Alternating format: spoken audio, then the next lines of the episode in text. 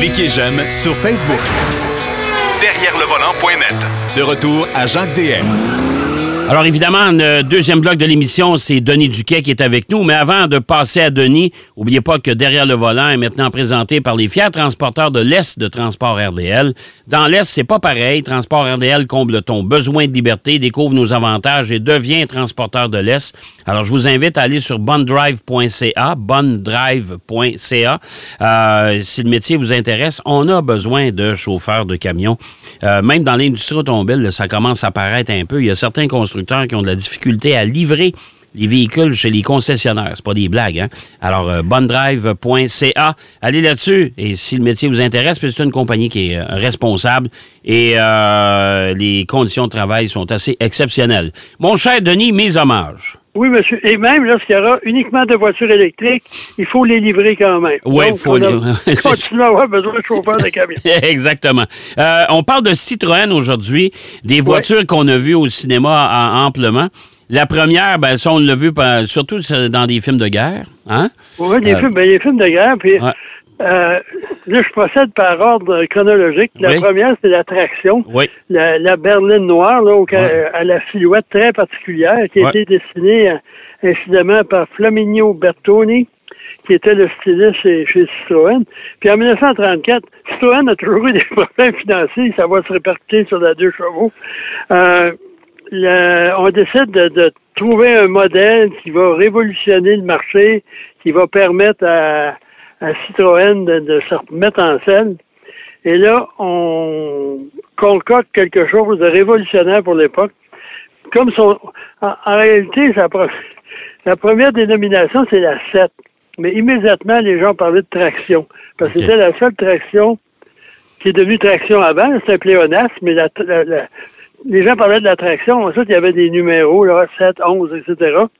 C'est une voiture qui avait un châssis monocoque, ouais. excessivement rare pour l'époque. Ben, je comprends, oui. En plus des roues motrices avant, une, une, une suspension sophistiquée. Et euh, la, la carrosserie, j'ai pas trouvé de chiffre, mais était supposément aérodynamique. Eh boy, ouais, ben... Ça lui donne euh, ouais, toute ouais. une allure. Moi, là, ouais.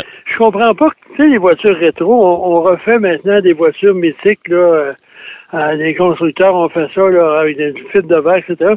Ça, ça serait une voiture idéale pour ça. Oui. Et malheureusement, au début, par contre, ça, ça a été populaire, mais la conception était rapide. En dix-huit mois, on n'a pas vraiment testé la voiture.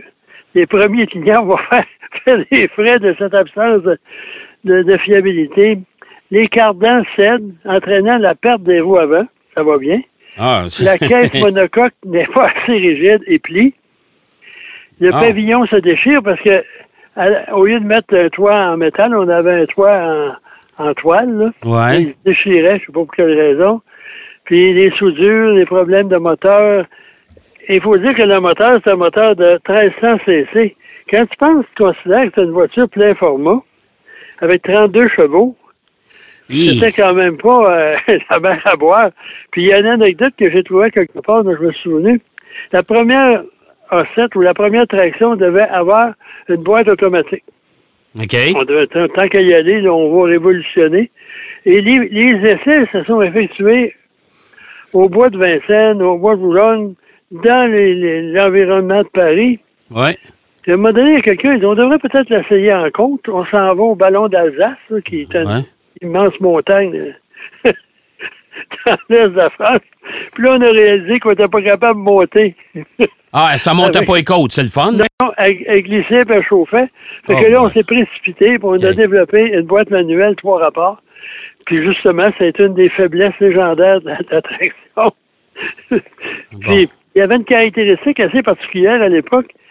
Le, le coffre à bagages n'était accessible que par l'intérieur. Ben, c'est donc bien bizarre, ça.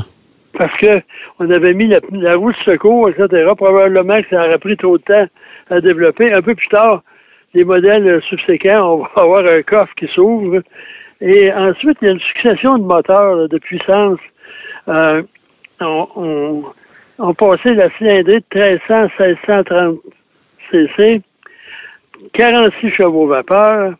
Ensuite, on a euh, une cylindrée de deux, trois litres, en fait, euh, qui, c'est ça, c'était un moteur V huit qui n'a jamais été commercialisé.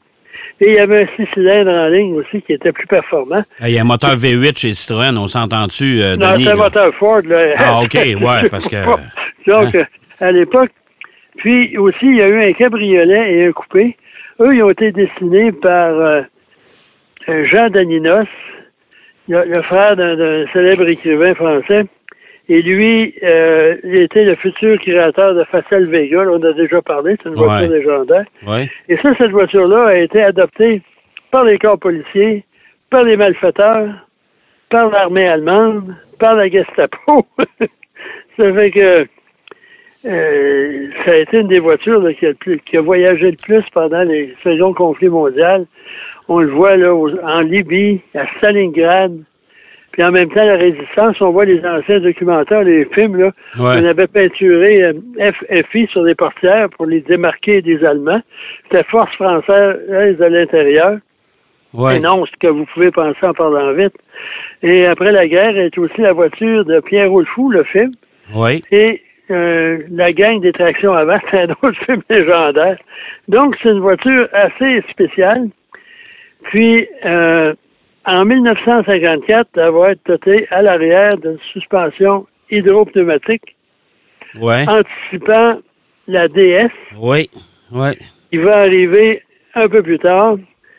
En plus, euh, le René Coty, qui était euh, président de la République, ouais. avait commandé deux quinze, parce qu'on était rendu au modèle traction, au modèle quinze, okay. une limousine carrossée par Frangy, sur un dessin de Philippe Charbonneau et un cabriolet réalisé par Chapron. Réalisé hey par boy, Chapron. Okay. Et ouais. c'est l'arrivée de la D S qui l'a euh, éliminée du marché.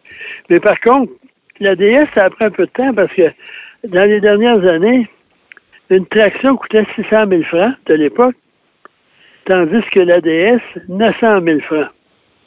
Wow! Donc, à ce moment-là... Euh, Donc, on s'est gardé une petite gêne pendant un, un certain temps, mais le, quand on conduisait une D S par rapport à la traction, mais c'est quand même une voiture là, à la silhouette légendaire puis, qu'on a vue dans des milliers de films. Ah oui, tout à fait. On l'a vu dans plein de films. Mais euh, pour les gens qui euh, qui, qui, qui n'ont pas connu Citroën, parce qu'on en a vu quand même ici au Québec, là, des D S... Euh, ouais. C'est une voiture hyper confortable, ça. Ça, là, c'est cool. Ouais, mais... Là, je vais en parler un peu plus tard, à un moment donné. Ouais. La D S, c'est une voiture exceptionnelle à tout point de vue. Ouais. Très avant-gardiste. Et même aujourd'hui, ça serait commercialisé. Elle serait en avant de beaucoup, beaucoup d'autos. Oui, tout à fait. Tout à fait. Comme c'est le cas souvent pour les, les voitures françaises, c'est surtout la motorisation qui fait défaut. Ouais. Au ouais. niveau puissance, au niveau fiabilité, et cetera. Mais le reste, la Citroën avait une suspension assez révolutionnaire. Oui, mais...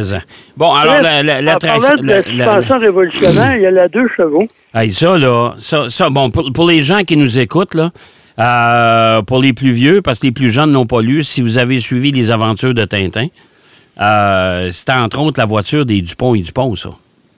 Oui, puis en plus, il y a un film de James Bond avec Roger Moore. Oui, oui, oui. Il traverse, il descend une montagne au niveau de la, au volant du cascadeur de Valacro. Oui, puis oubliez pas, la, oubliez pas la sœur aussi dans les films de Louis de Funès. Oui, c'est ça. Alors, c'est une voiture, là.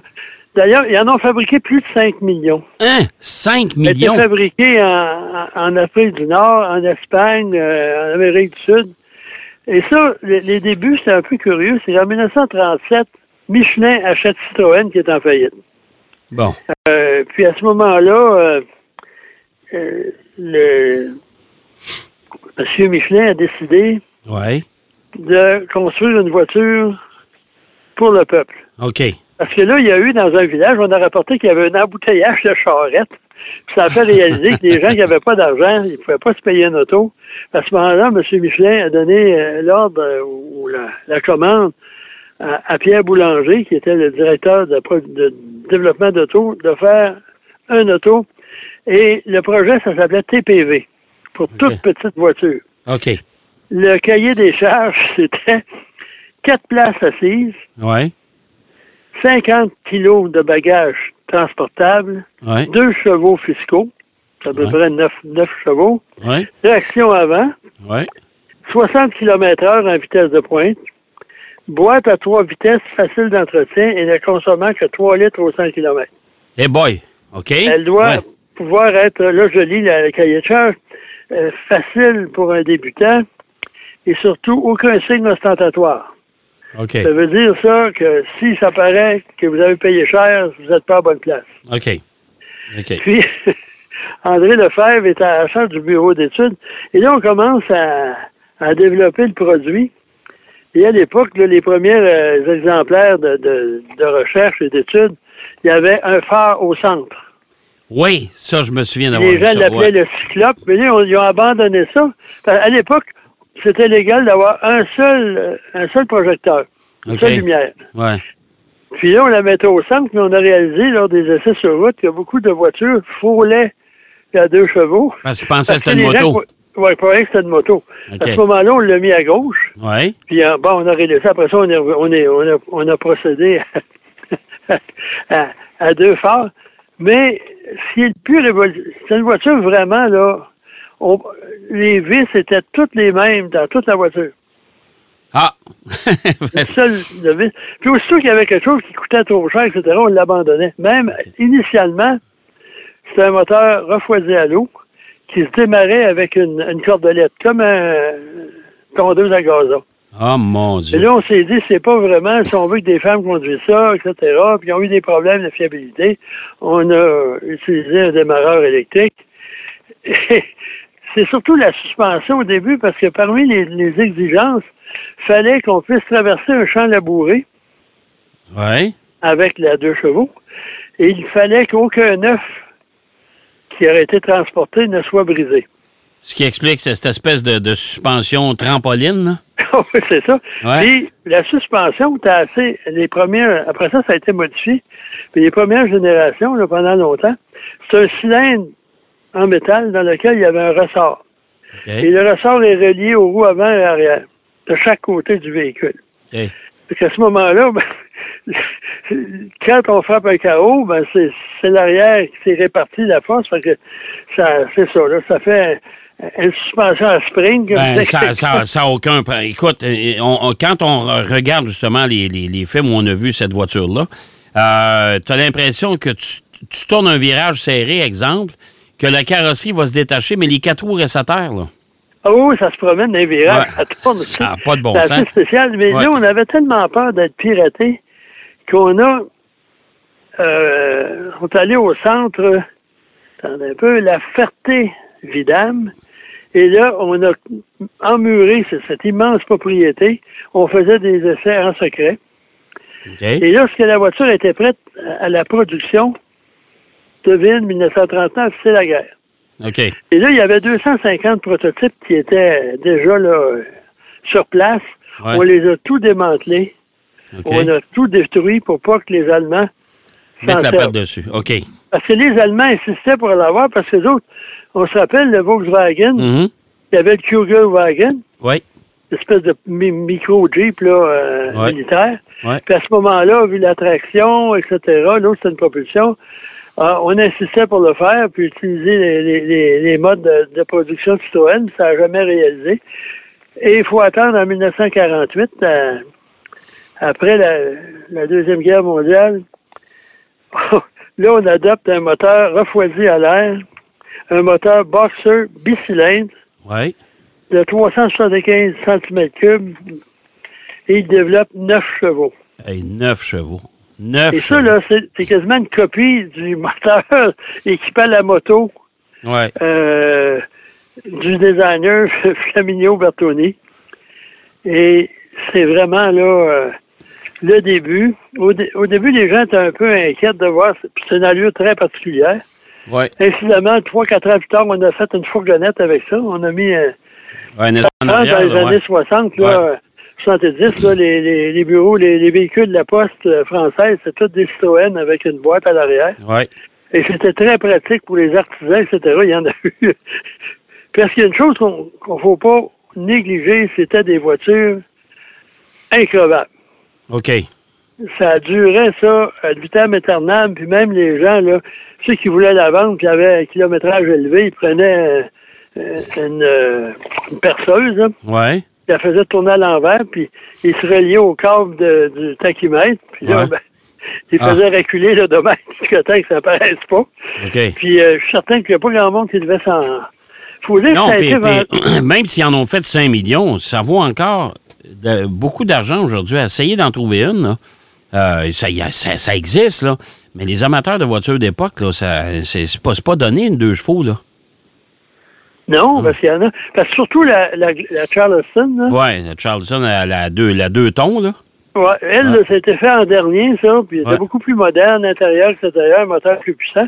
Ils en ont produit quasiment dix mille. Pas plus que ça. OK. Et quand on s'imagine une deux chevaux moderne, ben moderne, ouais. faut pas se regarder, c'est... Faut dire qu'on a cessé la production en mille neuf cent quatre-vingt-dix. Hey, c'est pas des farces, mille neuf cent quatre-vingt-dix. Hey. Ouais, je sais pas. Euh, S'il y en avait, là, surtout les, les modèles, les modèles nord-africains qui étaient assez dépouillés, merci. D'ailleurs, il n'y avait pas de jauge d'essence à l'époque. Là. Euh, quand on voulait faire le plein, on dévissait le bouchon. Puis là, il y avait une espèce de... de de tige indicatrice, comment il restait d'essence dans votre voiture. Oh, un, peu comme le, Et, le, un peu comme le niveau d'huile d'un, d'un moteur. Ouais. Ouais, vu que la vitesse maximale est à soixante kilomètres heure, ouais. on aurait, pour sauver de l'argent encore, on a relié les essuie-glaces. Il y en avait, c'est ouais. déjà quelque chose. Ouais. à l'indicateur de vitesse. Ah bon? Donc, plus vous alliez vite, plus ça se... plus, plus les essuie-glaces se balayaient vite. Ça, ça relève d'une certaine logique. Oui, oui, quand même, quand même. Quand on regarde les, les, ouais. les voitures modernes avec des systèmes automatiques, là. Oui, oui, c'est vrai. Ça fait ça aussi, hein? Oui, oui, tout à fait. Hey, mon cher Denis, c'est déjà terminé. Bon. Ben, mais euh, c'était bien intéressant. Et c'est des voitures qui ont marqué leur époque, c'est le cas de le dire. Alors, euh, si vous avez la chance d'essayer une deux chevaux ou une, ou une traction... Euh, profitez-en, vous allez voir, c'est, un, c'est une aventure en soi. On a même fait une, une Citroën quatre roues motrices, une deux chevaux, avec un moteur à l'avant, un moteur à l'arrière. Eh bon. Le Sahara ah, pour l'exploration euh, pétrolière dans euh, les déserts africains. Excellent. Ben, écoute, merci Denis, puis on se parle la semaine prochaine. Bonne semaine. Bonne semaine. Denis Duquet qui nous parlait de Citroën avec sa traction et sa deux chevaux, les véhicules qui ont quand même marqué leur époque. On va aller faire une pause. Au retour de la pause, Marc Bouchard est avec nous. Derrière le volant. De retour après la pause. Pour plus de contenu automobile, derrière le volant point net.